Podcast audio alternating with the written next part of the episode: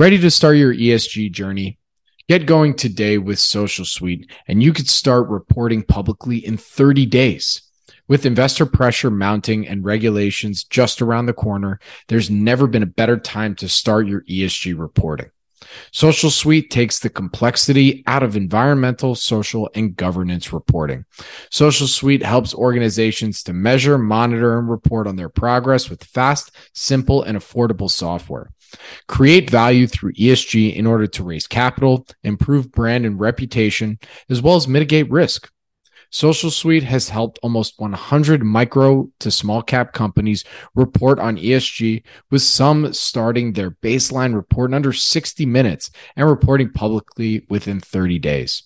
ESG is a lot easier than you think, and you're probably already doing it. So take your sustainability reporting to the next level with measurable progress. Start your ESG journey today with Social Suite, an ESG software company for micro to small caps.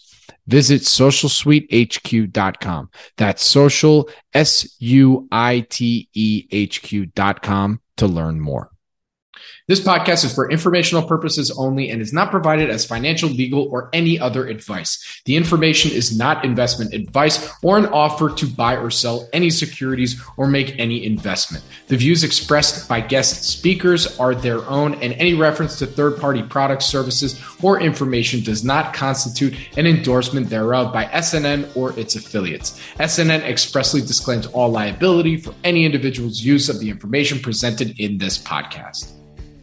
My guest on the show today is Roy Olivier, CEO and president of Research Solutions Inc. It's a publicly traded company. The symbol is RSSS on NASDAQ. Research Solutions Inc. provides cloud based technologies to streamline the process of obtaining, managing, and creating intellectual property. Founded in 2006 as Reprints Desk, the company was a pioneer in developing solutions to serve researchers. I did an interview on Planet Microcap with Avi Fisher from Longcast Advisors, where he described his thesis about research solutions. And so I, wanted to invite on Roy to better understand the company as well as the company's pivot from an individual articles model to a platform model, industry tailwinds and headwinds, what the company looks like in an open access world, and where he would like to see the company in three to five years. With that, please enjoy my conversation with Roy Olivier, CEO and President of Research Solutions Inc. Roy, thank you for joining me today. How are you doing? Oh, doing great. Yeah, thanks for having us, Robert. Absolutely, it's great to have you on.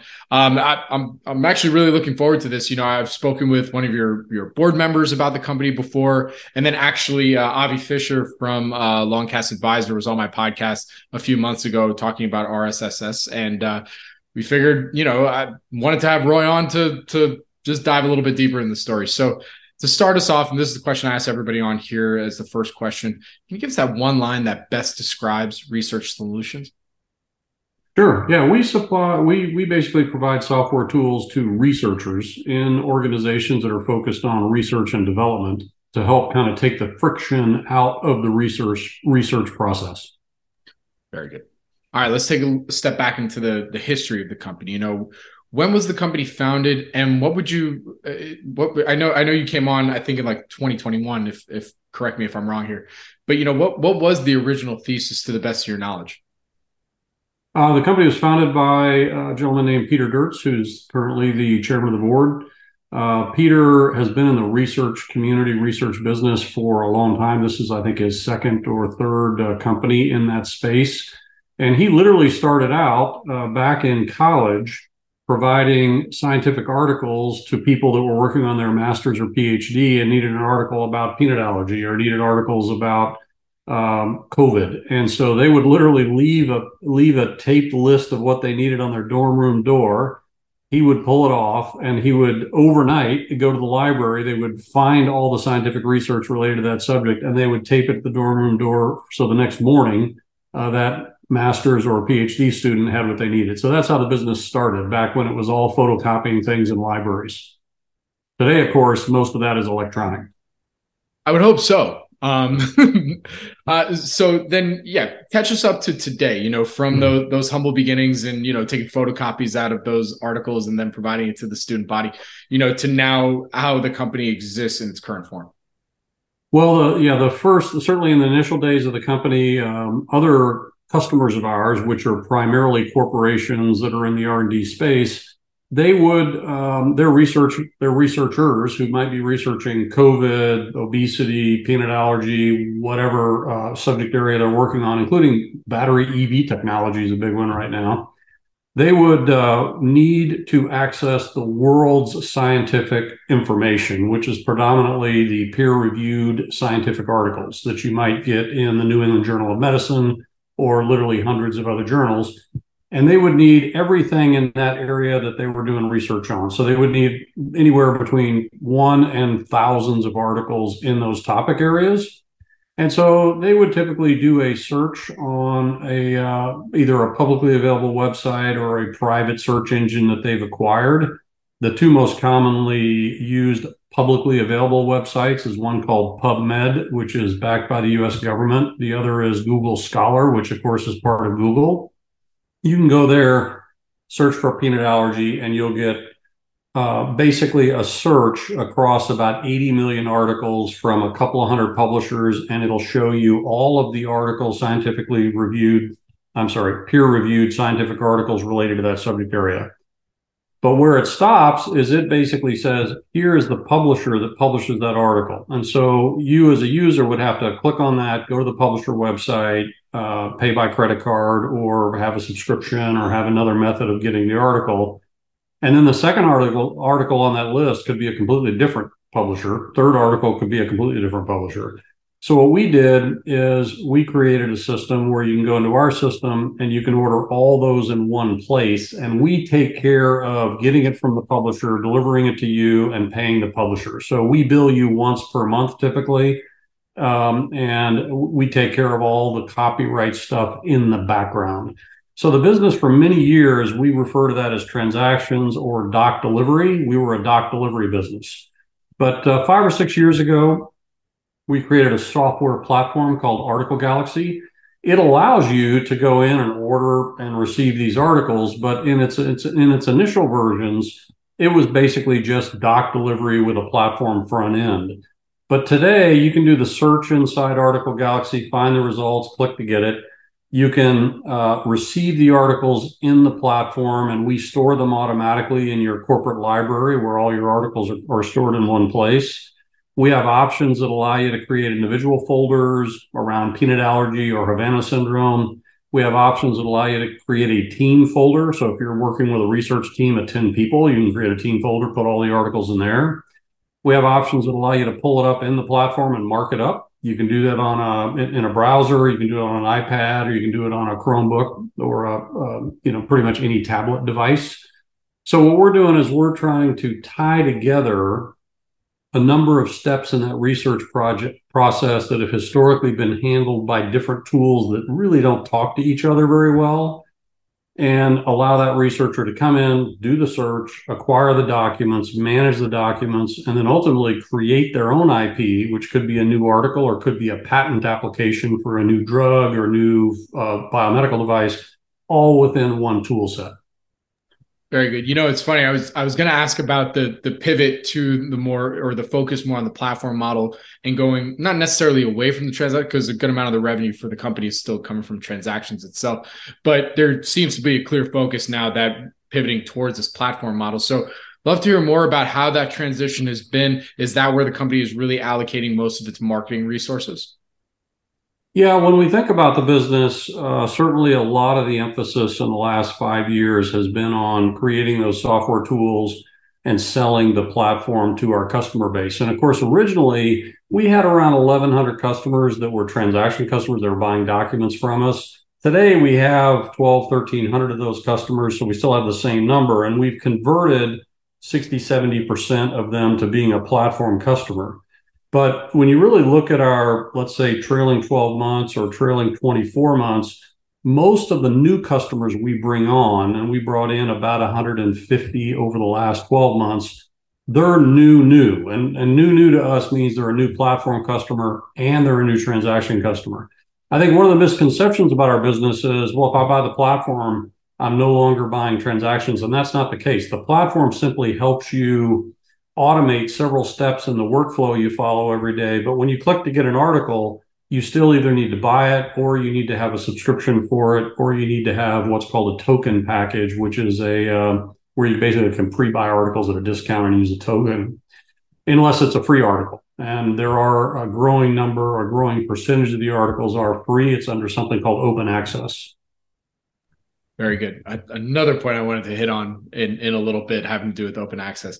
But you know, in in thinking about the the competitive landscape here, you know, as you guys put on your on your presentation that the company is looking to be the Bloomberg or LexisNexis for the scientific, technical, and medical research um, uh, space. I mean, what what does your competitive landscape look like? You gave gave me a few folks that like, you know, uh, some of your customers may otherwise use, or I don't know, maybe use in conjunction with research solutions. But want to get a better understanding of who you're competing with as well as the the, the tam as well the total addressable market here. Yeah those are all great questions. I think um, i think is a little bit of a setting the table for that. We think about research in four broad steps. Basically uh, search for it acquire it manage it and then create your own ip which is that patent for that new device or uh, article you want to get peer reviewed so if you look at the competitive landscape, the competitive landscape in each one of those four columns is slightly different. If you think about it from the perspective of doc delivery, there's really um, three or four main ways you acquire documents today. You're either buying them from the publishers direct, you're buying them from us, you're buying them from one of our larger US competitors called the Copyright Clearance Center or CCC, uh, and those are those probably represent a vast majority of the articles being acquired in the U.S. today. You're either getting them like directly from publisher or one of the two of us. However, when you look at the search side, there's free search engines, and then there's paid search engines from people like Clarivate, which is a public company, and several other search engine suppliers that focus on this segment. And so, as an example, we don't think search engine is an area where we're going to invest a lot of time and energy because it's basically a commodity. There's free and paid options already out there. When you look at doc delivery, we already think we're kind of the best in the world at doc delivery. That third pillar is called uh, reference management, which is where you're managing the articles you acquire.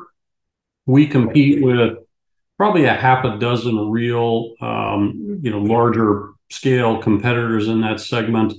But uh, we think we stack up pretty well because our workflow is deeply integrated into the doc delivery aspect of it. So it's very easy to start with a search, get the document, and have it automatically inserted into the reference management application within our tool set. Um, and then on the on the back end of creating IP, there's there's different competitors there. But the way we think about the world, we basically compete with CCC in the U.S., a company called uh, ReadCube that has a product called Papers in Europe and then there's a couple of smaller, scrappy kind of startups. And then, of course, we're always competing with the publishers themselves. Absolutely. You know, another question, I'm sure you get this one all the time, but, you know, when thinking about the moat for the business, I mean, what's stopping Alexis Alexis Nexus being like, all right, you know, uh, let's get into scientific research now and go and copy paste exactly what Research Solutions is doing? Yeah, I think that's a great question. I think they, you know, LexisNexis is actually owned, uh, they're part of Elsevier, which is the number one scientific publisher in the world. And I think I think that uh, the moat in the business for us today is that we have relationships with all publishers. So we're kind of a Switzerland. When you do that search for peanut allergy, we're going to show you the search results. You can filter it any way you want to look at it. But what we do not do is emphasize one publisher over another publisher's uh, results. So, you know, a lot of our customers like the fact that we're Switzerland. They can come here. Imagine uh, back in the day when iTunes first came out, you could go there and search for any music from any band and you could click to get it a dollar at a time or an album at a time. And you didn't have to go to four different uh, uh, record stores to find what you want. It was all in one place in the cloud. We do that today across all publishers in the scientific, technical, and medical space and we're one of the very very few people who do that. Um, and we are you know because not only do we do the easy stuff the electronic stuff we still will send a guy to a library to photocopy an article. And believe it or not we process between 80 and 100000 requests for articles a month. And 20% of those require somebody to physically interact with that order And so we might be sending a guy to um, the British Library. We might be sending a guy to a library in Germany or a library in the US to physically get an older article, photocopy it, and deliver it to our customer, which a lot of the smaller startups can't do. They don't have the infrastructure to do that. Got it our bad joke that came to my mind is like, oh, there's probably like a Dr. AA out there that changed his name to that just to make sure, oh, I'm going on the Switzerland of uh, of research solutions here. You know, like I, I want to make sure I have the highest, uh, uh, uh, you know, my article shows up first and because it's alphabetical or something. Right. like I said, bad joke. Sorry, everybody. Um, you know, I, so you brought up um, open access a little bit here. And and actually in the interview that i talked about uh, that i did with Avi we, we talked about open access and it being i think potentially a headwind for the company. So can you give me a better understanding of what open access is and then why this is important when thinking about research solutions? Yeah really good question. I think that uh, when you think about the doc delivery business itself there is a growing um, percentage of new articles being published that are open access. And the way you think about open access, it's just a free article. Instead of paying 35 bucks or 45 bucks, it's free.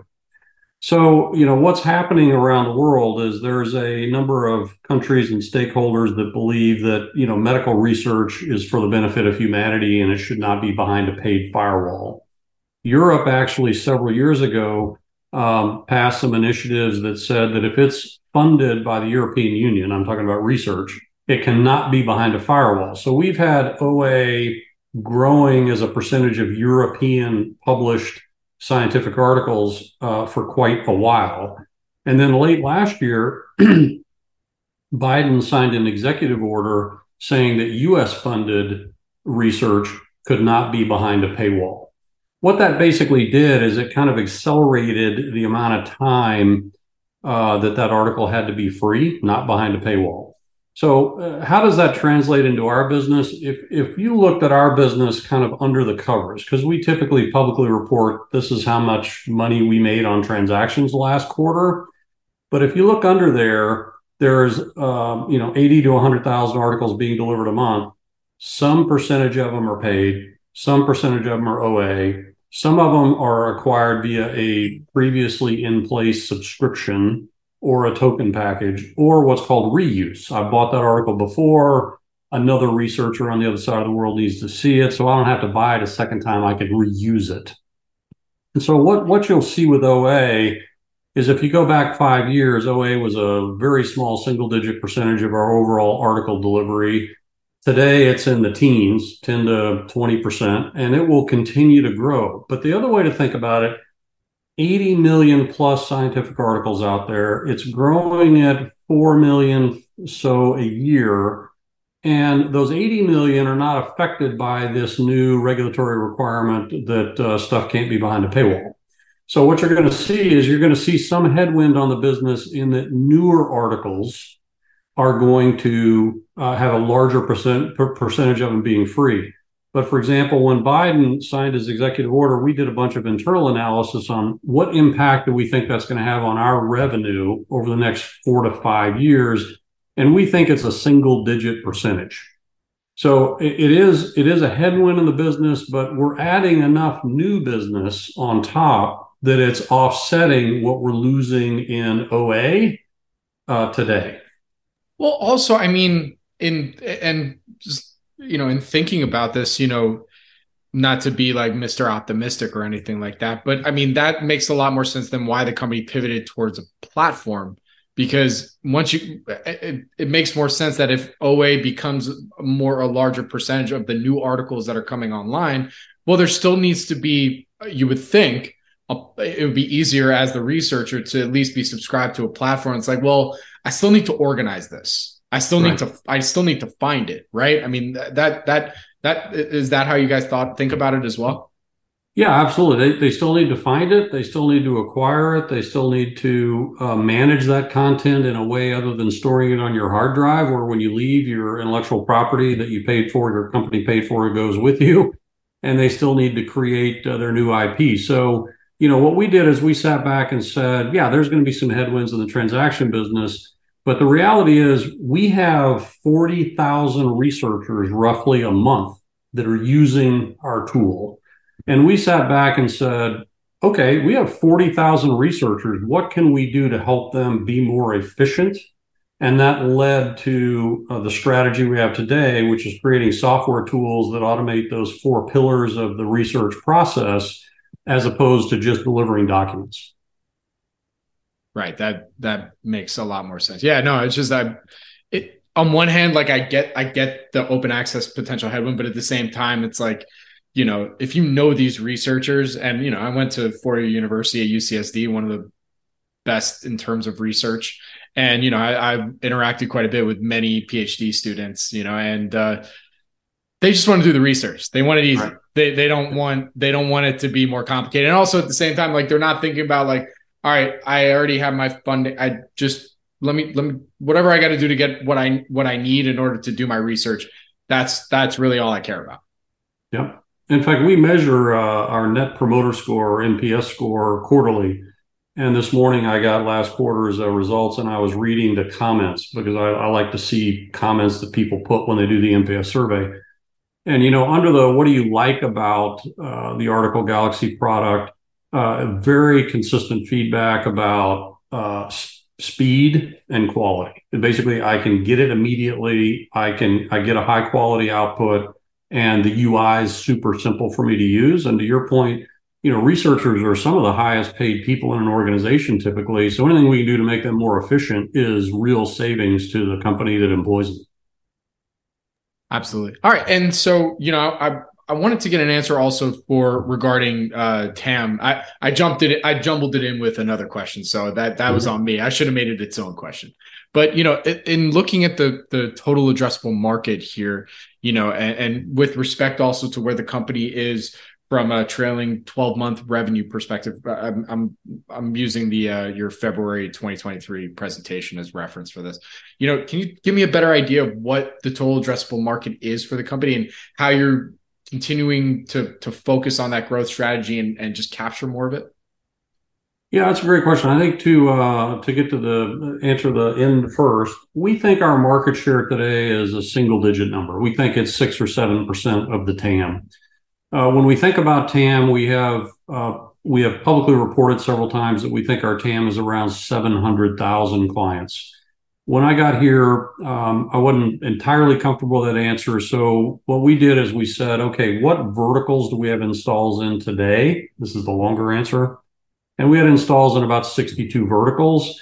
How many companies are in those verticals is a pretty easy question to answer. But then where it gets really complicated is for company XYZ in this particular vertical, how many researchers do they have? Because that's who we're serving. And if they have two or five, they're really not a prospect for us. They need to have a multiple of that. So our sweet spot, in fact, is between 25 and 200 researchers. That's where a majority of our new sales come from. So when we think about TAM that way, we don't have a 700,000 number. I don't have an exact number, but it's in the hundreds of thousands, which is where we uh, deduce that our market share today is somewhere in that six or seven percent range. Very good. And then, I mean, you know, you mentioned in the in this in your in your presentation that uh, the company is fully funded to ex- execute the organic growth strategy. Tell me a little bit more about what the organic, what the growth strategy is. You know, how are you how are you looking to capture more TAM? Yep.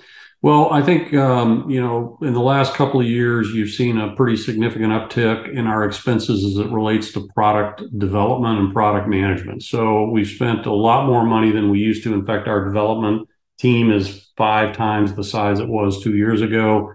And that's really to execute around the software tools to service our total addressable market.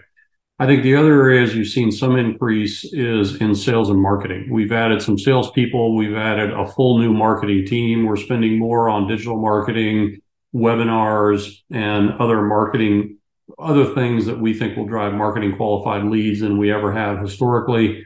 And so for me, it's about how do we create products that really deliver for our customers, and then how do we um, get the word out uh, that we do this and literally translate a theoretical TAM into a name of a decision maker and names of the researchers in the organization, which are the two pieces that we need to market to in order to sell ultimately a platform there. Very good. So, I mean, you know, because I'm again referencing this, you know, I'm looking at net incomes, uh, loss of just under a million, adjusted EBITDA just just over half a million. So, I mean, is is that the company could mm, theoretically be even more profitable or be profitable if you weren't spending all this extra cash on every everything you just said? Yeah, when I got here, we made a we made a decision consciously to to increase our spend by about a million dollars a year, and um, you know that's really resulted in in new product, better sales, better sales marketing, that sort of thing. We don't expect to continue that uptick every year, so I think as we go forward, we have said that in this fiscal year, which for us ends June 30th, we would be cash flow positive and EBITDA positive. Um, and so I think you'll continue to see us generate uh, cash and EBITDA in the last couple of quarters of the year because we thought seriously about adding five or six new salespeople at the beginning of this year. We decided it wasn't the right time to do that because we weren't done with the TAM project where we had names of people to contact. Um, but you know, going forward, my message is we expect to remain cash flow positive and EBITDA positive the way Bill and I think about it, and Bill's our CFO, is we're strong believers in what's called the rule of 40, which means that, uh, you know, if our platform's growing at 30% a year, we should have 10% EBITDA margin. If, if we're growing at 25% a year, we need 15% EBITDA margin. If we could generate 40% year over year platform growth consistently, I'd be okay with 0% EBITDA because we can dial back sales and marketing whenever we want. Uh, but going forward, you know, I expect us to continue to take, to take steps toward that rule of 40, where our platform growth rate, which has been about 30, and our EBITDA margin uh, add up to 40 or more. No, one quick capital allocation question for you. I mean, you know, uh, one way to obviously grow the business is, you know, looking at various acquisitions. I mean, have you have you thought about that at all in terms of the growth strategy for the company, or is it just totally focused on sales and marketing right now? No, we we actually do think um, we do believe very strongly in in tying acquisitions to an organic growth strategy. In fact, Bill and I were CFO CEO of a previous company, and if you looked at our five year growth CAGR, a little bit uh, more than half of our growth came from acquisitions, and a little bit less than half came organically. Here, for really the until early about this time in in 2022 we had a big disconnect of valuation expectations because the market was so hot. So we had people that wanted literally 20 times revenue that were burning cash. And that's just not something we are interested in doing. So this year we've continued to look at a lot of uh, a lot of acquisition opportunities. Been very active in that space, but we just haven't found the right deal yet. Because keep in mind, we don't want to do things that are uh, really super dilutive to our investors and we'd we'd love to have recurring revenue that that, that is cash flow positive. Uh, but if we can get recurring revenue that's close to cash flow positive, you know, then then that's something that's in our deal zone. So uh, very active part of the business. Unfortunately, we haven't been able to get a deal done together yet, but uh, we are we are looking and working hard on adding M and A on top of our organic strategy. Very good. So another question that I ask everybody on here, you know, in, in your opinion, after uh, you know uh, you've taken an investor one-on-one meeting or people had a chance to hear a conference, you know, just did a little bit deeper dive, maybe chatted with you and Bill, you know, once or twice. What do you think investors still get confused about when when thinking about research solutions and maybe some frequently asked questions that we can attack here? Yeah, I think it's a, it's a tough business to understand. First off, a lot of people don't uh, really think in terms of what is scientific research like and how can this tool set help. You know, I tell people in the investment community, imagine before you had a Bloomberg terminal, what the world was like. That that's kind of what we're doing is we're trying to transition from pre-Bloomberg to a tool set that helps researchers. Same thing with LexisNexis helping attorneys think about before they existed. Um, and so, you know, I, I, think helping people, number one, just kind of understand what does this business do exactly has been a, has been a bit of a stretch. I think the second thing is investors have a tendency to screen for stocks and they look for some very specific kind of overall company performance numbers, one of which is organic growth rate and one of which is profitability. And so when they look at that for us, previous to the last couple of quarters, you know, we had a single digit growth rate, two, three, four, five percent and we were unprofitable intentionally. And so we immediately get thrown out. The baby gets thrown out with the bathwater in terms of uh, a high level screen of the company. I think the folks that really take the time to get under the covers and understand, oh, you've got this tra- transaction business that has been flattish, and you've got this software, this SaaS software platform that's growing at 30% a year. That's a lot more interesting story than it looks at the surface. And then when they when they really start to dig in underneath there, we get a lot of questions around OA, we get a lot of questions around TAM. We get a lot of questions about how fast could we grow this thing. For example, could you just put 20 more salespeople on it and grow it at 100% a year? Uh, we get we get questions about M and A, et cetera. But you know, somebody has to really take the time to get below those top level stock screen numbers and understand the business, which a lot of people aren't willing to do. I'm glad to hear that we hit on most of the frequently asked questions before that. Uh, th- that's good. Yeah. I'm doing my job, I guess, a little bit here. You're welcome, everyone. Um, you know, another question I ask everybody on here too. You know, in, in your opinion, what, what would you also say are some of the company's downside risks? Yeah, that's a great question. I think the um, I think certainly a downside risk we talked about with OA. You know, acceleration of OA uh, today. You know, the the DocDel or transaction side of our business uh, is a it's a robust business and it generates the cash that is funding the growth of the platform business because you know we're certainly investing 100% of whatever EBITDA we make on the platform business in software engineering, in salespeople, and in the operational infrastructure it takes to support those customers. So uh, a significant deterioration in, in doc delivery for whatever reason is a downside risk for us in the short term, but I don't I don't really lose sleep about that. And the reason I don't is because while we are a I call us a, a nice 20 foot ski boat surrounded by aircraft carriers, and the aircraft carriers are the publishers. We have long-standing decade plus relationships with these publishers. And back to my stat earlier, we have about 40,000 researchers that are landing in our platform on a monthly basis using it. And obviously, all those publishers are very interested in those 40,000 researchers acquiring their articles from the publisher. So I, I, don't. I don't really lose a lot of sleep about that downside risk. I think the you know it's the unknown thing, the economic impact of something happening that I think is is what I worry about. But it's by definition an unknown risk. Absolutely. So then, Roy, uh, another question that I like to ask everybody on here, and again, in your opinion, where would you like to see the company in three to five years, and what would you say are some of the inflection points that'll get you there? Yeah, um, you know, I think that um, we have not really articulated a three to five year from now uh, vision. What we did say a couple of years ago is we wanted to grow the ARR of the business to 20 million in three years we wanted to maintain the transaction revenue to be flat-ish. And in order to achieve that $20 million in ARR number, excuse me, we believe that we were going to deliver about 14 million, 15 million of that organically, and that we would need to acquire about 6 million in recurring revenue in that three-year window. We are um, somewhat on track on the organic side. We're behind on the acquisition side because of the comments I mentioned earlier, where we just found valuations to be untenable. Um, so going forward, I probably need to update those numbers, but going forward, we continue to focus on growing the annual recurring revenue, which, is the SaaS platform business. We continue to look for that transaction business to remain flat or flat-ish. But we've had a couple things that have happened in the last six to nine months that have affected both of those numbers.